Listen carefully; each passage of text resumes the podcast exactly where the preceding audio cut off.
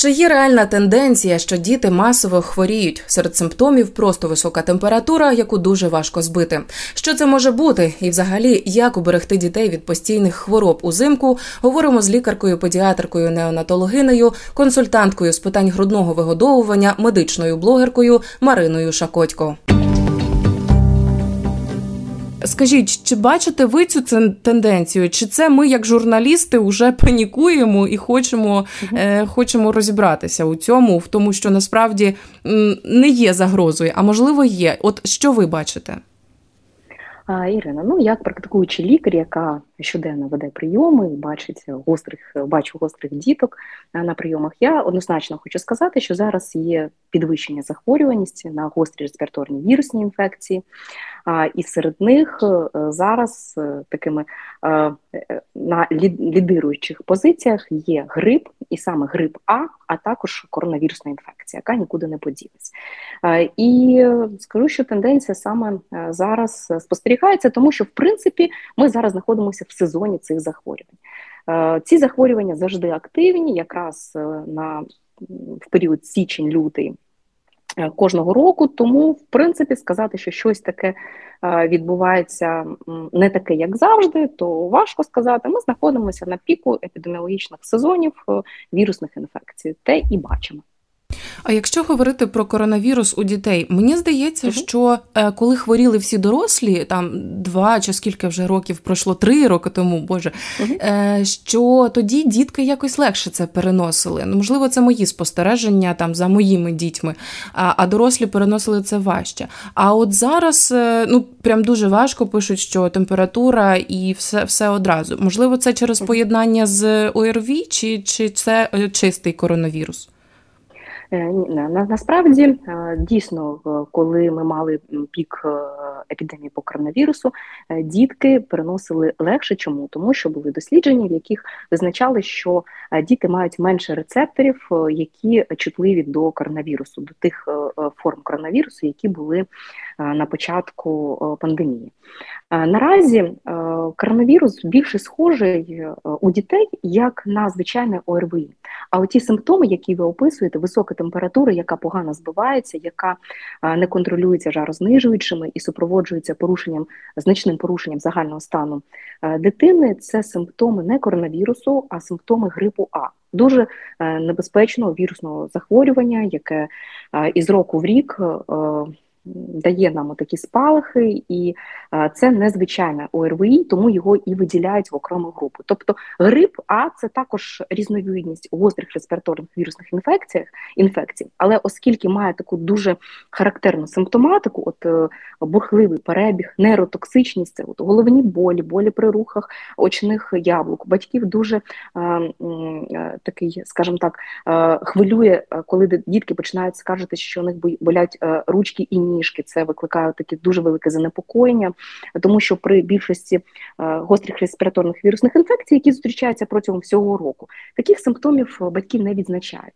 А ці симптоми, от якраз і характерні для грипу А і Б, от переважно для грипу А, це один із таких найбільш бурхливих і токсичних вірусів е, серед гострих респіраторних вірусних інфекцій, тому його і виділили.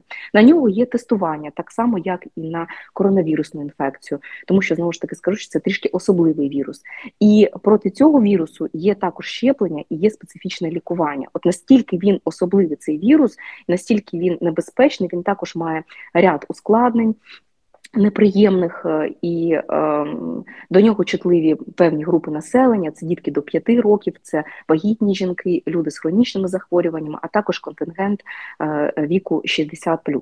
Е, тобто це група ризику по ускладненням е, від е, грипу. І оскільки це таке дуже небезпечне захворювання, проти нього є тестування, тобто на нього є тестування, проти нього є щеплення, і навіть є специфічні ліки, які можуть допомогти, якщо вчасно їх ну, почати вживати. Е, ви от не смійтеся, але цей ефір ми е, чисто зробили зі шкурного інтересу. Я зараз поясню, чому ми е, з редакторкою і наші колеги просто вже обговорювали про те, що ми вже втомилися хворіти. Це якась така тенденція, от саме цієї зими. Що, наприклад, я от захворіла за цю зиму вже п'ятий раз, і вона якось не виліковується. І так само діти, і ми всі по колу і по колу. Тобто до кінця ми не виліковуємось. Ну таке враження, так і що е, хвороба повертається там, ну. Днів 4-5 здорові, і потім знову хвороба повертається. І от в мене, от в в бульбашці, да, нашій, просто ми сказали, давай вже зробимо про це ефір. Що з цим робити, тому що неможливо, ми вже втомилися хворіти. Що це таке? Ірин, ну Да, я хочу зазначити, що е, найбільш сприя... що сприяє виникненню і в такому е, перебігу захворювань. Е, звичайно, е, я завжди сміюся і кажу, що ми е, це не е, віруси живуть серед нас, це ми живемо серед вірусів ми там колонізуємо Марс, щось там ще, якісь нанотехнології створюємо, але побороти звичайні віруси ми не можемо, тому що ну тому що є певні особливості цих е, організмів, це навіть не організми, і це зумовлює ось такі, е, такий їх перебіг. Але чому ми зараз маємо такий стан, що дуже багато дітей хворіє, дуже багато дорослих хворіє, і дійсно, от як ви визначаєте, що постійно одне за одним, я постійно маю такі звернення, що батьки приходять і просять щось призначити, тому що дитина хворіє, все носить зі школи. Ми всі ми всі в родині хворіємо, і це вже просто нескінченно. Ми зараз живемо в періоді стресу постійно. У нас іде е, війна в нашій країні, і стрес це найбільш, е, е, найбільший чинник, який знижує імунітет. Тому ми зараз маємо таке. Ну, ми маємо майже два роки повномасштабної війни, і це ну як би так е, дивно не звучало, але це відображається на нашому стані здоров'я, навіть е, враховуючи ось такі вірусні інфекції і е, банальні звичайні стани, тому що ми в стані постійного напруження, стресу, і це дуже сильно знижує імунну систему. Нагадаю нашим слухачам, що говоримо з лікаркою-педіатрикою, консультанткою з питань грудного вигодовування, медичною блогеркою Мариною Шакотько. І е, хотіла вас запитати дійсно, от про війну, про стреси. Ми навіть перед е, вами говорили із ветеринарною блогеркою, що це впливає і на наших тварин, не тільки на наших дітей. От зараз говоримо так. про дітей. А якщо говорити, оскільки ви е, неонатологиня і е, консультантка з питань грудного вигодовування, мені дуже зараз е, цікаво, як почувають себе груднички, і чи відчувають вони стрес, від який їм передається від батьків на фоні повномасштабної війни, зрозуміло, як зараз з грудним вигодовуванням, наприклад, чи втрачають матері молоко через ці стреси? Це було завжди, так, але от зараз, під час повномасштабного вторгнення, я думаю, що це більш загострилось. От яка зараз тенденція?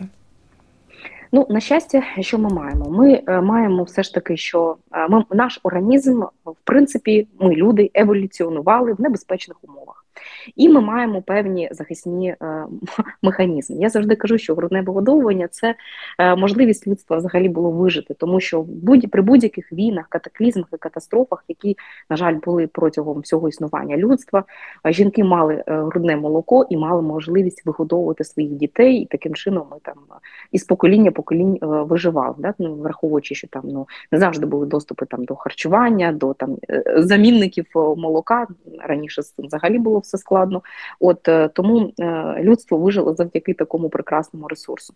Е, дійсно, будь-який стрес призводить до того, що в організмі жінки виділяються стресові гормони. Ну в організмі будь-якої людини виділяються стресові гормони, і ці стресові гормони вони негативно впливають на утворення молока, навіть не на утворення, а на виділення, тому що виділення стресових гормонів, адреналіну, норадреналіну блокують виділення такого важливого гормону для лактації, як окситоцин. Це гормон, який якраз сприяє тому, що молоко виділялось із грудей. І тому в стані гострого стресу е, дійсно, е, особливо на початку повномасштабного. Вторгнення, коли в перші дні війни е, запит був просто колосальний від дзвінків від пацієнток, що недостатньо молока.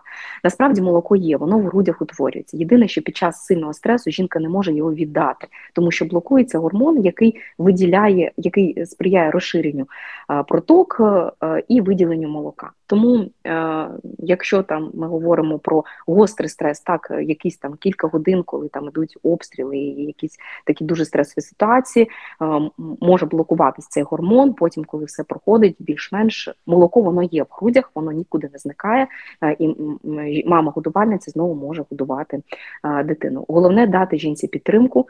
Е, до речі, зараз є дуже багато груп по підтримці грудного вигодовування. Багато консультантів з питань грудного вигодовування цим займається підтримкою де е, мами годувальниці можуть мати оцей оцю підтримку, де їх можуть заспокоїти, сказати, що молоко нікуди не зникло і варто продовжувати годувати. Е, зараз жінки намагаються максимально зберігати грудне вигодовування, тому що це дійсно те, що завжди з тобою, те, що завжди е, можна дати дитині в будь-яких умовах при будь-яких обставинах. Тому зараз ця тема дуже актуальна, і мами годувальниці це розуміють і намагаються зберігати грудне вигодовування максимально. Але тішить, що навіть попри повномасштабну війну жінки продовжують народжувати і продовжують так, хотіти так. дітей. Так. Якщо говорити так. про е, старшеньких дітей, ті, угу. які ходять в садочок, е, і знову ж таки це нормально, коли діти хворіють постійно, особливо нові діти, які приходять в групу. От але е, чи можна якось уберегти від цього загального тотального угу. захворювання в групі, тому що знову ж таки пишуть там з 30 дітей 25 хворі, ходять тільки тільки 5 mm-hmm. дітей. От mm-hmm. постійно. Е, чи це нормальна зараз тенденція, чи знову ж таки через пік епідеміологічного сезону це якось трохи загострено? І як що робити батькам? Що ви порадите? Угу. Е, ну насправді дійсно в епідсезон ми часто маємо такі показники, що дітки хворіють в групах, особливо якщо це перші е, роки відвідування е, садочка або школи. Імунна система, скажімо так, вона трішки. Е, вона трішки, прошу вибачення, алло, алло, алло? Алло? Трошки да, підірвана. Да. Так, так, так. Чути підірвана. вас? Все добре. Да, да, да. Справа в тому, що імунна система е, дитини, скажімо так, трішки цнотлива, і тільки вступаючи в контакт з вірусами і бактеріями, е, вона виробляє собі імунітет. Це так, знаєте, наче як от імунна система взаємодіє з вірусами і бактеріями, так як е, боксер із парних партнерами. Тобто, ну не тренуючись, імунна система дитини не стане міцною. Тому, в принципі, розуміння того, що вірусні інфекції можуть виникати, і дітки хворіють часто, наприклад, по даним певних асоціацій педіатричних, е, таких е, вагомих світових, вважається, що здорова дитина може хворіти 10-12 разів е, в в рік, і це є абсолютною нормою. Важливо, як хворіє дитина. Якщо дитина захворіла, потемпературила, покашляла, має нежить, і після цього вона видужила і йде далі в садочок, це норма. Погано, коли дитина хворіє з ускладненням. Наприклад, захворіла дитина, і в неї ускладнення отити, пневмонії, бронхіти, постійна потреба використовувати антибіотики е, для лікування. Е, тобто, оце вже погано. Так діти не мають хворіти. Якщо дитина просто хворіє з температурою кашлем, нежиттям, е, без ускладнень, так діти можуть хворіти. І це ок. Важливо батькам це зрозуміти.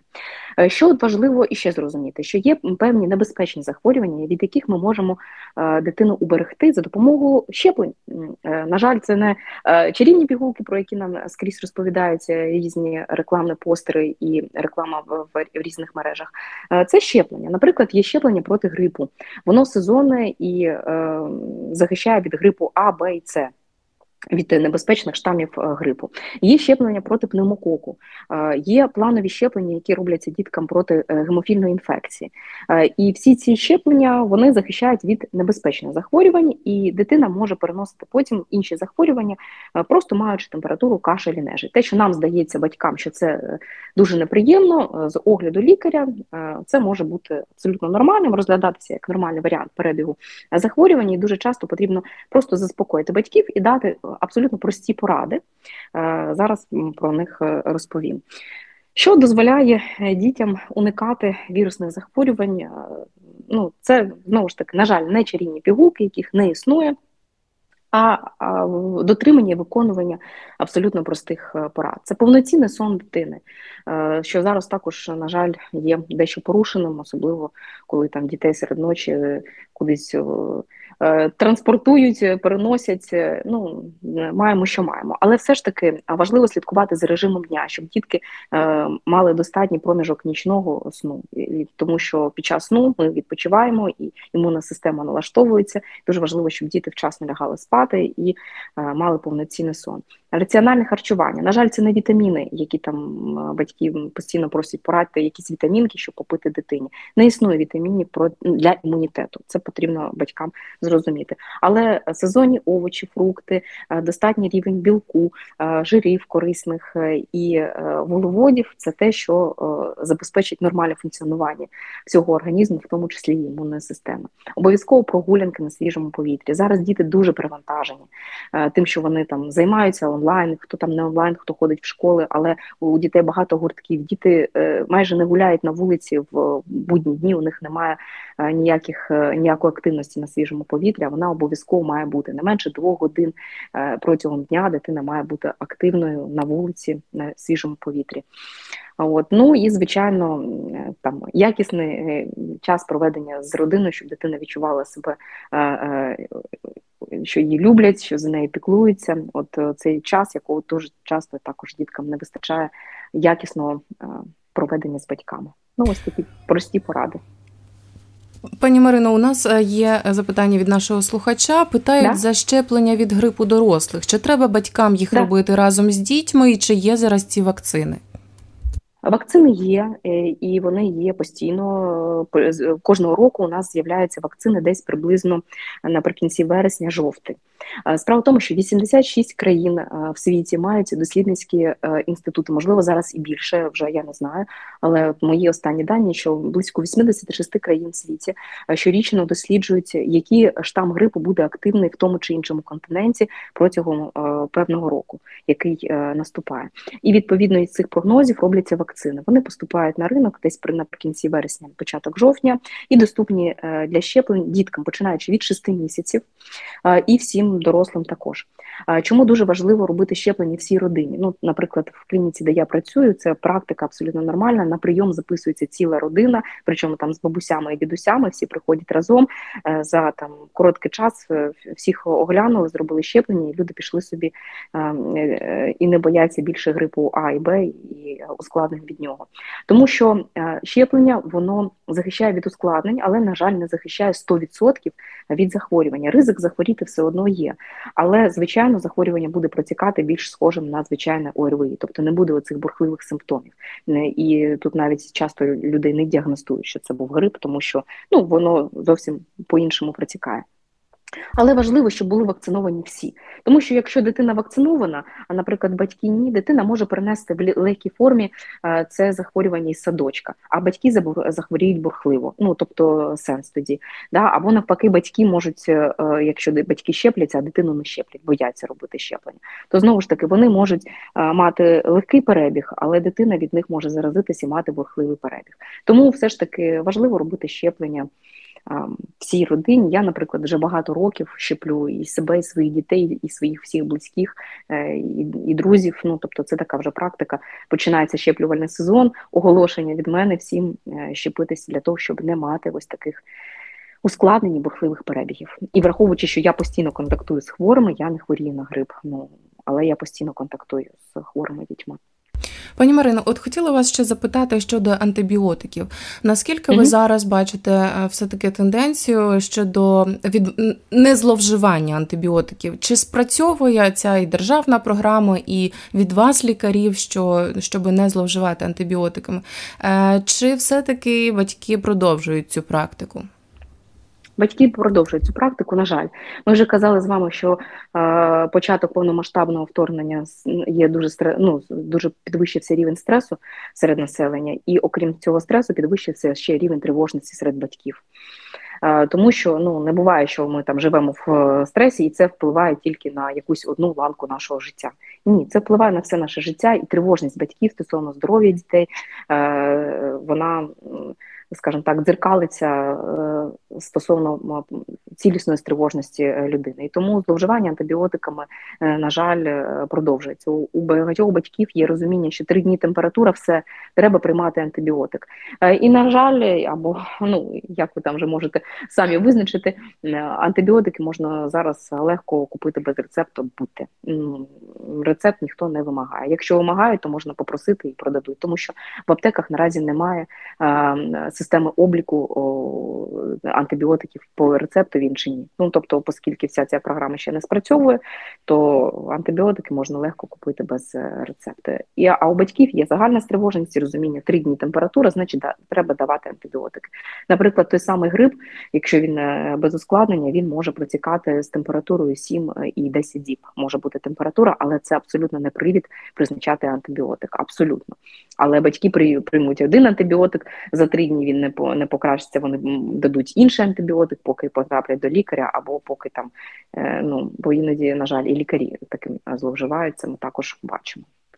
Не то ми, самі батьки. То ми можемо, е, можливо, ви таку тенденцію теж помічали, чи ми можемо очікувати зниження якогось певного рівня імунітету у дітей через це і через стрес, от після війни, чи на фоні війни, чи за декілька років війни, через те, що зловживають антибіотиками, і ще й плюс стрес, і тривожність. Угу. Ну, на жаль, е, да, війна ніколи ні до чого хорошого не не призводила, е, тому е, Тут, знаєте, з антибіотиками тут питання не те, що зниження імунітету. Коли людина без неконтрольовано приймає антибіотики, там де їй це не потрібно, е, щоб вона їх приймала, розвивається е, антибіотикорезистентність. Це стан, якого бояться всі лікарі в світі. Тому що е, антибіотикорезистентність це коли бактерії, які живуть в нашому організмі, взагалі які існують в нашому світі, вони починають, ну оскільки постійно часто використовуються антибіотики, бактерії вони ж також адаптуються адаптуються і еволюціонують. І вони знаходять методи, скажімо так, обійти дію антибіотика. Тобто вони стають нечутливими до антибіотиків. І, наприклад, пеніциліни, які раніше там е, діяли на всі мікроорганізми, скажімо так, умовно, на більшість, то зараз в них виробилася стійкість у багатьох мікроорганізмів. І тому виробляються нові і нові антибіотики. Але ж ну поки що все стоїть на порозі того, що нових антибіотиків не виробляється. Е, і кожне е, нове покоління антибіотиків воно має більше ускладнень, е, більше побічних ефектів. І тому ми стоїмо на порозі того, що просто антибіотики, які ми зараз користуємось, вони можуть не діяти на вже при тих інфекціях, до яких ми звикли. І оце дуже погано, тому що дитина маленька, їй все все життя жити. Да? Якщо почати неконтрольовано використовувати антибіотики у дитини 2-3 років, да, мама там при кожному чиху пиху і температурі 3-3 доби починає давати антибіотики, то до віку 16 років е, вже не буде е, тих антибіотиків, які будуть діяти на цю дитину, а їй ще все життя жити, і в неї може бути все, все що завгодно протягом цього життя. Ось в чому небезпека такого неконтрольованого використання антибіотиків. І наостанок хотіла би закріпити для наших uh слухачів ем, використання всіляких бадів, гемеопатії, uh там вітамінів uh і так далі. Що можете сказати з цього приводу і чи, чи просто щоб нас почули. Ви знаєте, що я маю Добре, на увазі? Да, так. Да, да, не існує е, чарівних пігулок е, для е, імунної системи. Коли до мене приходять пацієнти і кажуть, ми от п'ємо противірусні препарати, там якісь бади або противірусні, які там десь вони почули в рекламі, а дитина все одно хворіє. От що робити, призначити чи сильніше, чи ще ще. Я завжди кажу: от дивіться, ви п'єте ці препарати і все одно хворієте. То може потрібно перестати їх пити, тому що вони не дієві. Противірусні імуномодулятори, вітаміни, бади з якимись там мікроелементами, цинками, селенами, чимось іще там, що тільки не вигадуються е, в найпрекрасніших формах, найдоступнішою і найвищою ну, біодоступністю не працюють. Це треба уяснити е, і е, вкласти собі в голову. Вони не працюють. Якщо все було так просто, ми б вже давним-давно подолали всі вірусні інфекції, не мали б щорічного їх загострення. Але на жаль, ні. Тому треба розуміти, що ми не знаємо відстроченого впливу багатьох імуномодуляторів. От ми даємо дитині якийсь модулятор, що він там моделює в її імунній системі, ми не знаємо і перевірити цього не можемо. Чи безпечно це? Ну точно ні. Деякі е, засоби, наприклад, гомеопатія, це взагалі такий е, найбільша мильна бульбашка у світі, прекрасний маркетинговий хід виробників цих препаратів, але на жаль, вони не працюють, тому що в гомеопатичному препараті там навіть діючі речовини немає. Там можливо кілька молекул є там десь. Тому це взагалі просто зайво витрачені кошти. Краще їх витратити на е, овочі, фрукти, на якусь якісну їжу для дитини або якісне проведення часу разом з дитиною. От тому е, ці засоби не працюють. Е, працюють от прості кроки, які дуже складні, там про які я розповідала, е, і працюють щеплення, і працюють здоровий е, е, тверезий підхід е, до ситуації. Все. Лікарка-педіатриня, неонатологиня і консультантка з питань грудного вигодовування, медична блогерка Марина Шакотько розповіла, як уберегти наших дітей від постійних хвороб узимку. Розмову вела Ірина Сампан.